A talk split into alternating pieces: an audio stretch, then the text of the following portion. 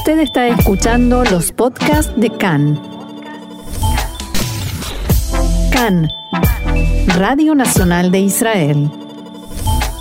Hoy lunes 27 de septiembre, 21 del mes de Tishrei, estos son nuestros titulares. Las fuerzas de seguridad israelíes siguen adelante con el operativo para desmantelar infraestructura terrorista de Hamas en la margen occidental.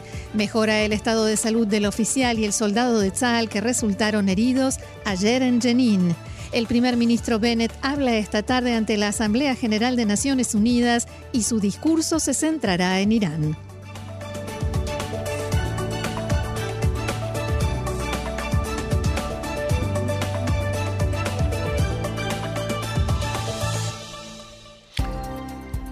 Vamos entonces al desarrollo de la información. Gracias, Roxana. Las fuerzas de seguridad israelíes operaron esta madrugada en la zona de la aldea Bidu en eh, base a información obtenida en los interrogatorios de los terroristas arrestados durante el operativo de gran envergadura que llevaron a cabo la noche anterior Tzal, el Servicio de Seguridad y la Unidad de Lucha contra el Terrorismo de, de la Policía en la margen occidental. Roxana. Recordemos que en la noche del sábado, la madrugada del sábado al domingo, hubo un gran operativo de fuerzas israelíes en la margen occidental, especialmente desde la aldea Bidu, cerca de Ramala al sur, hasta la aldea Burkín en la zona de Jenin al norte. Cinco terroristas, algunos de Hamas y uno de la Jihad Islámica, resultaron muertos, al menos 20 fueron arrestados y dos efectivos israelíes, un oficial y un soldado de, de la unidad Dubdebani, sufrieron heridas de gravedad.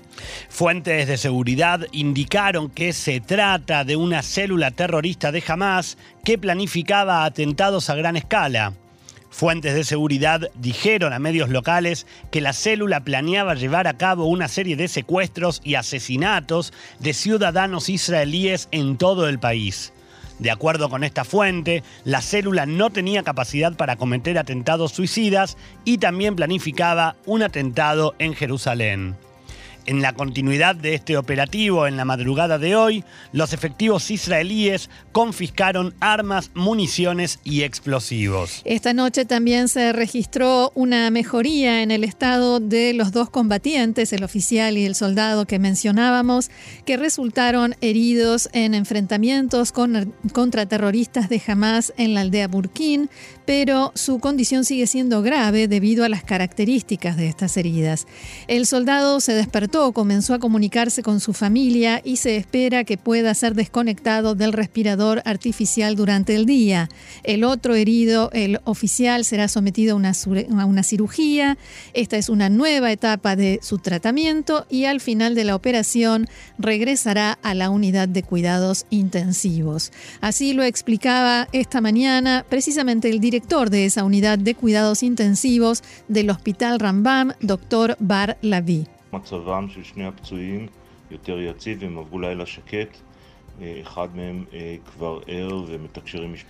El estado de los dos heridos es ahora más estable y pasaron una noche tranquila. Uno de ellos ya está despierto y se comunica con su familia. Vamos a desconectarlo del respirador en las próximas horas.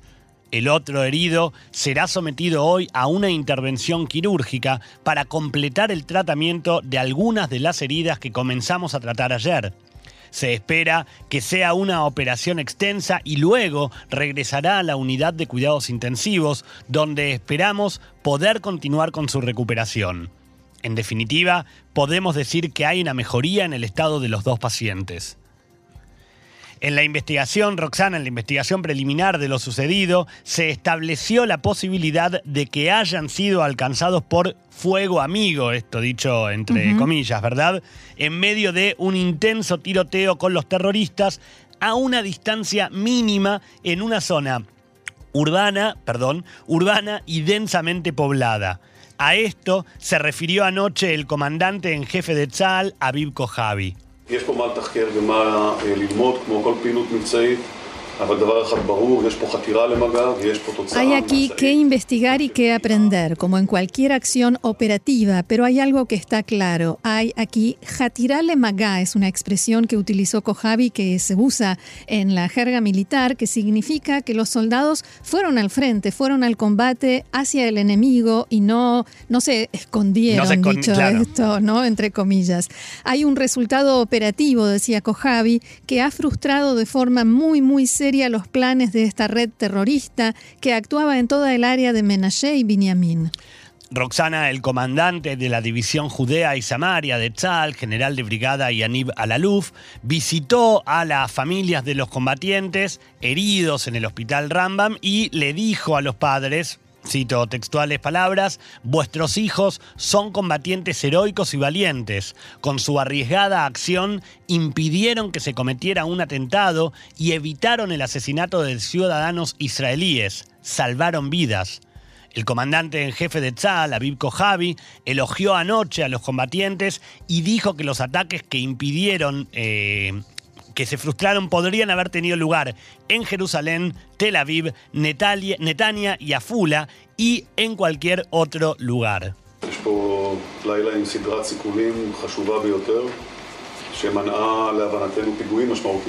Fue una noche con una serie de operativos muy importantes que, a nuestro entender, impidió atentados muy significativos, algunos de ellos inminentes. Es un logro de inteligencia, operativo y una cooperación extraordinaria de Tzal, el Servicio de Seguridad y la Unidad de Lucha contra el Terrorismo de la Policía. Seguimos con más información al respecto. A pesar del gran operativo que las fuerzas de seguridad llevaron a cabo en los últimos días, días y que logró impedir atentados planificados, la infraestructura terrorista de Hamas en la margen occidental no fue desmantelada por completo.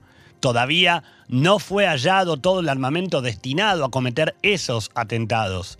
Es por ello que los efectivos israelíes continuaron esta madrugada las operaciones y llevaron a cabo una serie de arrestos en varios puntos en las zonas de Jenin y Ramallah, con el objeto de desmantelar células, células de Hamas preparadas para cometer atentados en Israel. Por otra parte, esta madrugada, o sea, la noche de domingo a lunes, estallaron disturbios en Nablus tras la entrada de unos 500 feligreses judíos a la tumba de Yosef.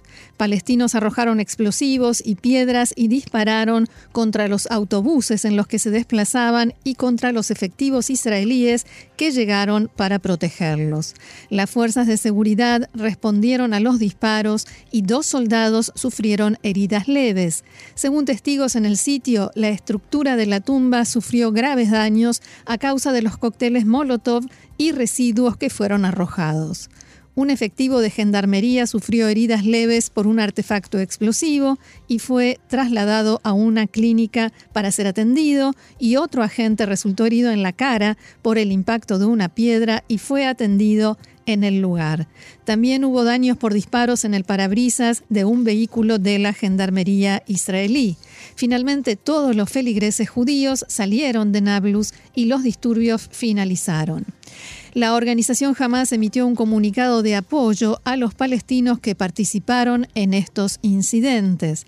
El portavoz de la organización, Abdelatif Al-Kanua, dijo que el hecho de que frenaran a las fuerzas de Tzal en Naplusa es una demostración de la capacidad de los habitantes de la margen occidental para continuar su rebelión.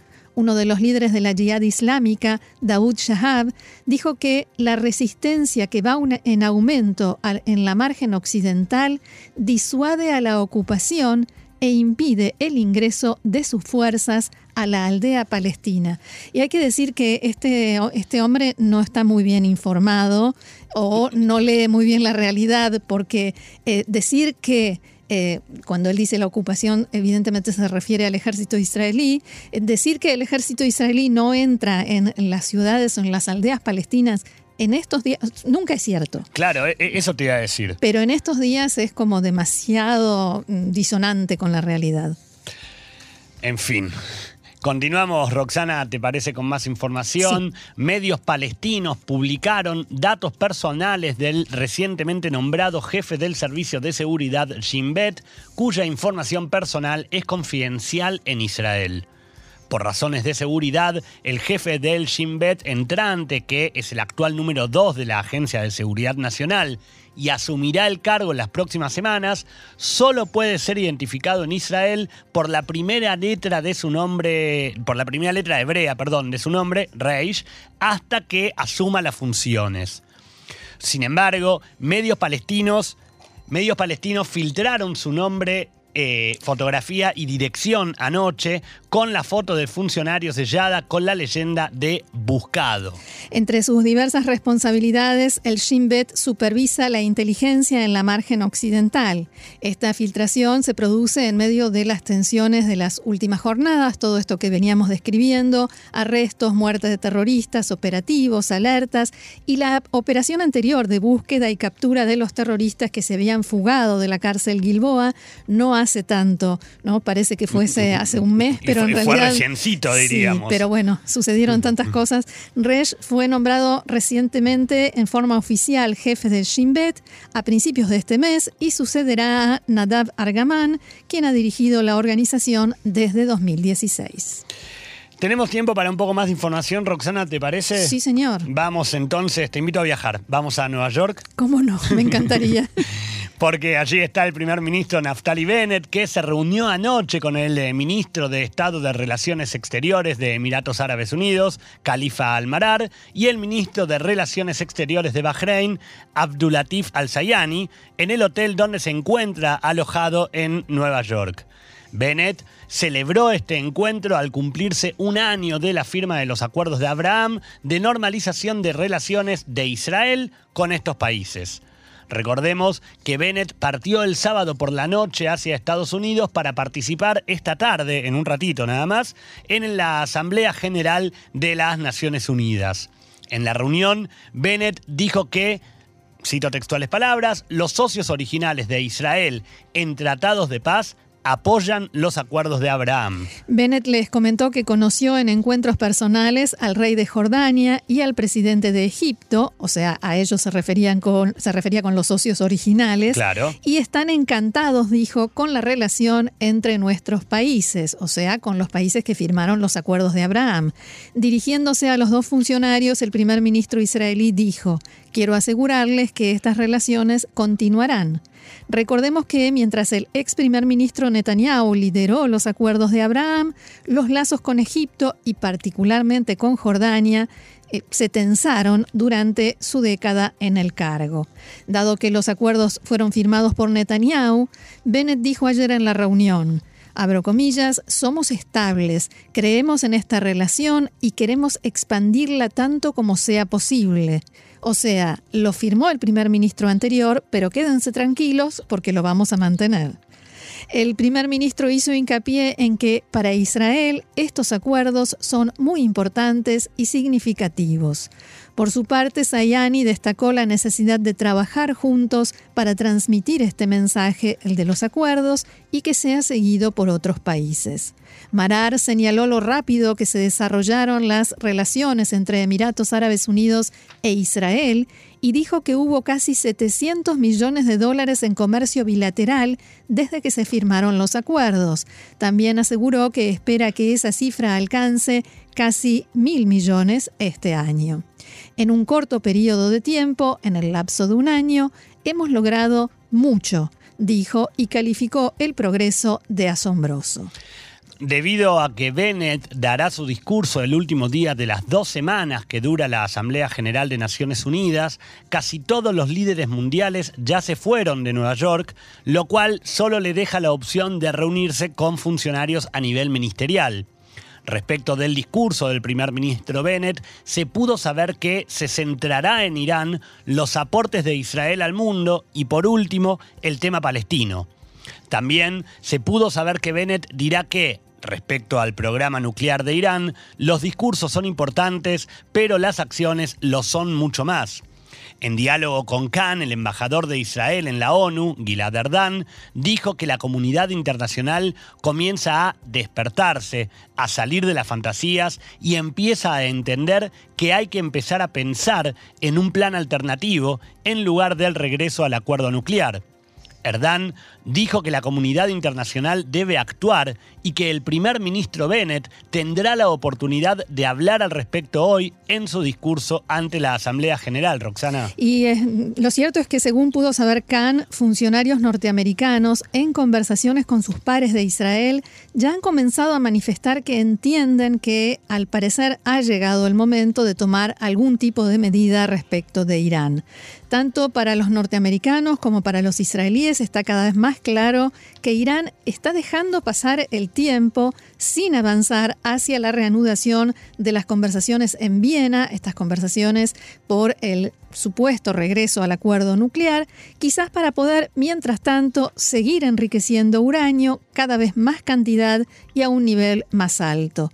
Este tema surgió en conversaciones mantenidas por el ministro de Relaciones Exteriores Yair Lapid, por el ministro de Defensa Benny Gantz con sus homólogos norteamericanos y durante el encuentro del primer ministro Bennett con el presidente Joe Biden.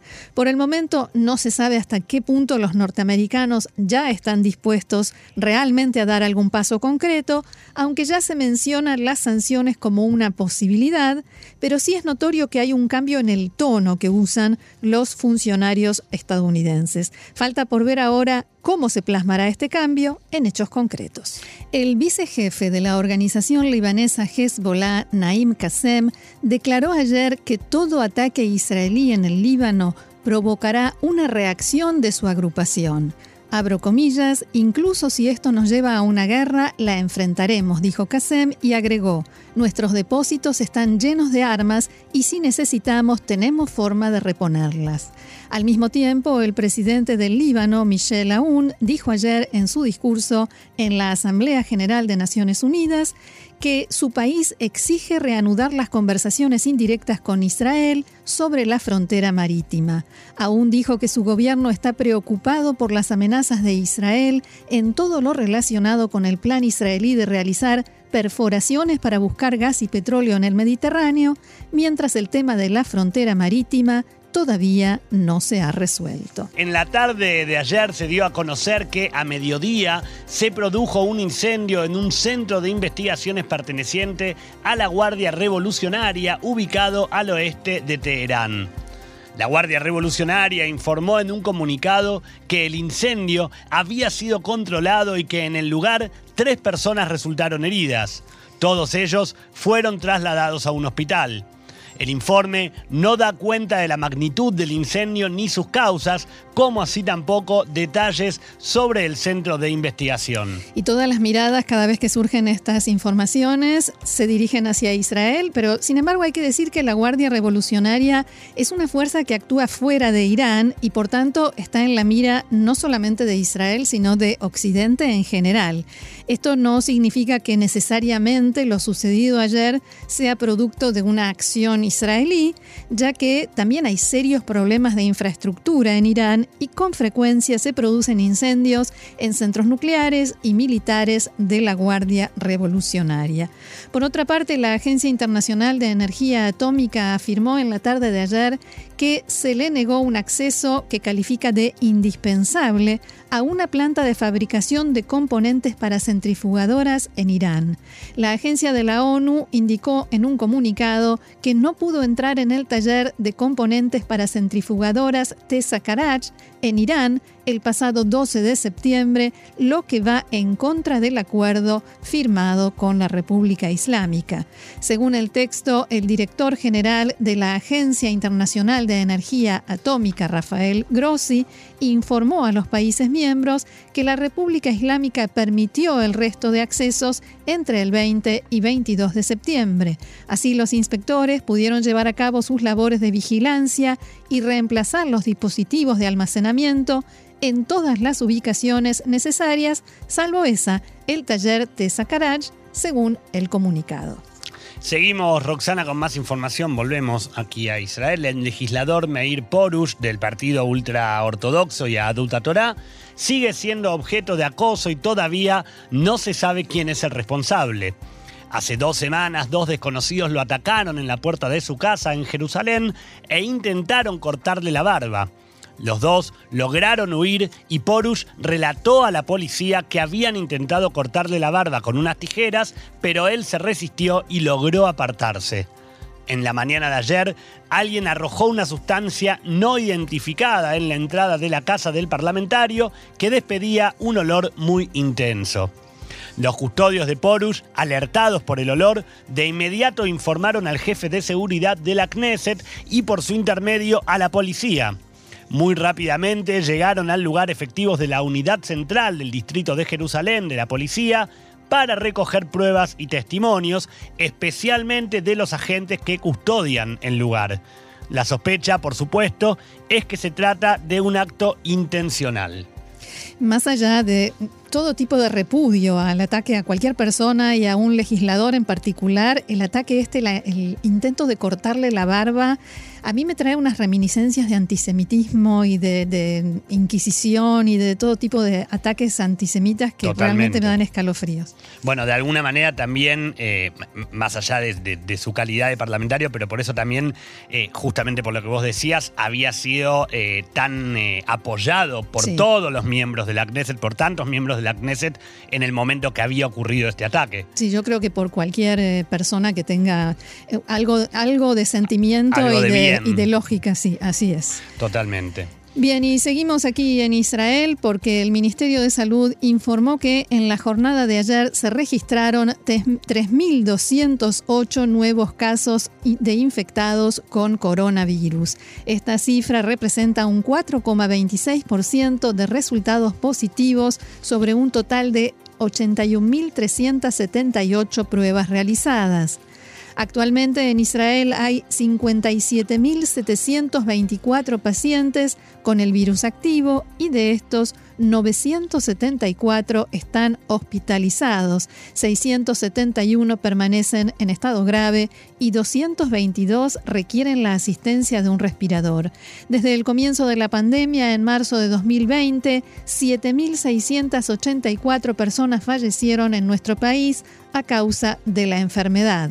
Y aunque estemos transitando, como decíamos al principio, otra semana corta, no dejamos de tener novedades respecto de la lucha contra la enfermedad. Tenemos nueva etiqueta verde, Taviaroc, ¿no? Exactamente, la respuesta es sí, Roxana, pero, porque siempre tenemos un pero cuando hablamos de, coronavirus, es algo que no debe sorprendernos. ¿Por qué? Porque ya estuvimos informando y veníamos hablando en los últimos días de acerca de que esto podría ocurrir a finales de mes o más precisamente a comienzos del mes de octubre y finalmente va a ser así. De hecho, en los últimos días varias personas empezaron, y te diría empezamos, a recibir mensajes eh, por, teléfono, y lo contamos también porque si no los recibieron, seguramente los empiecen a recibir, mensajes eh, eh, por teléfono provenientes del Ministerio de Salud, avisando que desde el próximo 3 de octubre, o sea, desde el domingo de la semana que viene, quienes se encuentran en posibilidad de recibir la tercera dosis de la vacuna y todavía no lo hicieron, van a tener por vencido su Taviaroc. Vieron que todos cuando nos vacunamos con la primera y con la segunda dosis, recibimos la aplicación en, nuestros teléfonos, la aplicación del Taviaroc, que vencía, hasta ahora sigue venciendo, el 31 de diciembre. Bueno, esta nueva medida indica que si vos cualquier persona tiene las dos dosis de la vacuna, está en posibilidades de recibir la tercera y hasta el 3 de octubre no la tiene, el 3 de octubre su, su etiqueta verde, su Taviaroc, vence. ¿Qué quiere decir esto? Esto quiere decir que a partir de ese momento no va, esa persona no va a poder ingresar a la cantidad de lugares que sí puede ingresar como siempre decimos, restaurantes, bares, eh, eventos eh, culturales o deportivos. ¿Por qué? Porque no va a tener más en vigencia ese Taviaroc. Decíamos en nuestro programa de ayer, Roxana, que el plan del gobierno es ir de una manera, digámosle, mucho más agresiva a la búsqueda de la aplicación del refuerzo de la tercera dosis, que hasta el momento cuenta en Israel con 3.200.000 personas, poquito más de 3.200.000 personas, que ya nos la hemos aplicado, pero la idea, el plan, la intención del gobierno de Bennett es que para finales de octubre esas 3 millones alcancen la cifra de 4 millones de personas vacunadas con la tercera dosis. Entonces, esto que va a ocurrir a partir del 3 de octubre va en concordancia con el plan que está intentando eh, llevar adelante el gobierno. ¿Cuántas son las personas que podrían perder su etiqueta verde, su Taviarog, el próximo 3 de octubre? Cerca de 1.700.000 personas. Un millón setecientos, sí, es, es, un número bastante alto. Digo, un millón setecientos mil personas que tienen dos dosis de la vacuna aplicada, que se podrían aplicar la tercera dosis y que no lo han hecho. Esa cantidad de personas podría quedarse sin beneficios del Taviarog. Y esta medida corre, sobre todo, para los que fueron vacunados con las dos dosis y que ya han pasado más de seis meses desde la aplicación de la segunda. Vamos a, hacer hincapié en esto, ¿por qué? Porque si usted, señora, usted, señor, se aplicó la segunda dosis hace uno, dos, tres, cuatro meses, cinco meses, no tiene que preocuparse, todavía su Taviarog sigue en vigencia hasta tanto usted esté en condiciones habilitadas de tener la vacuna, la tercera dosis de la vacuna. Se vuelve a reunir el, gabinete de Corona, así como de milagro. Como de milagro, porque ustedes recordarán, el gabinete de Corona, entre que Bennett está en, Nueva York y entre eh, los Hagei Tishrei, las festividades de Tishrei, el gabinete de Corona no se, no se eh, reúne hace casi casi un mes y, así fueron las críticas que se vienen escuchando desde hace varios días. Exactamente, y así vienen siendo las críticas, y vienen siendo las críticas incluso dentro del gobierno. Yo no quiero de, tener que recordar lo que eran las reuniones, las no reuniones de gabinete entre Gantz y Netanyahu, ¿no? Pero digo, y no quisiera que eso vuelva a pasar, pero realmente están en una situación bastante tensa, incluso entre el primer ministro y el, Ministerio de, Salud, eh, que claramente tiene un comité de expertos que decidió de alguna manera patear el tablero, podríamos decirle, y dejar de recomendar lo políticamente correcto y empezar a eh, actuar de la manera que ellos médicamente, clínicamente consideran que debe ser necesario. La reunión finalmente, se sabe hasta ahora, va a tener lugar el próximo domingo, justo el mismo día que comienza las nuevas medidas sobre el Taviaroc y va a tener lugar en la eh, oficina del propio Bennett. Ahí va a estar reunido todo el gabinete de Corona y se espera, todavía no se sabe si va a estar en ajeno o no, pero se espera que el, el Ministerio de Salud y los eh, integrantes del eh, comité de expertos hagan algún tipo de reclamo o algún tipo de recomendación un poco más dura respecto del informe que elaboraron y que publicaron a finales de la semana pasada. Y del que vinimos informando toda esta semana. Vamos a ver, por supuesto, nosotros vamos a seguirlo, eh, vamos a informar de las novedades que se produzcan y las resoluciones que se tomen en esa reunión también. Exactamente. Una última información para tener en cuenta Roxana, antes de, avanzar con el cierre del programa respecto del coronavirus. Como todos saben, el jueves los niños regresan a los colegios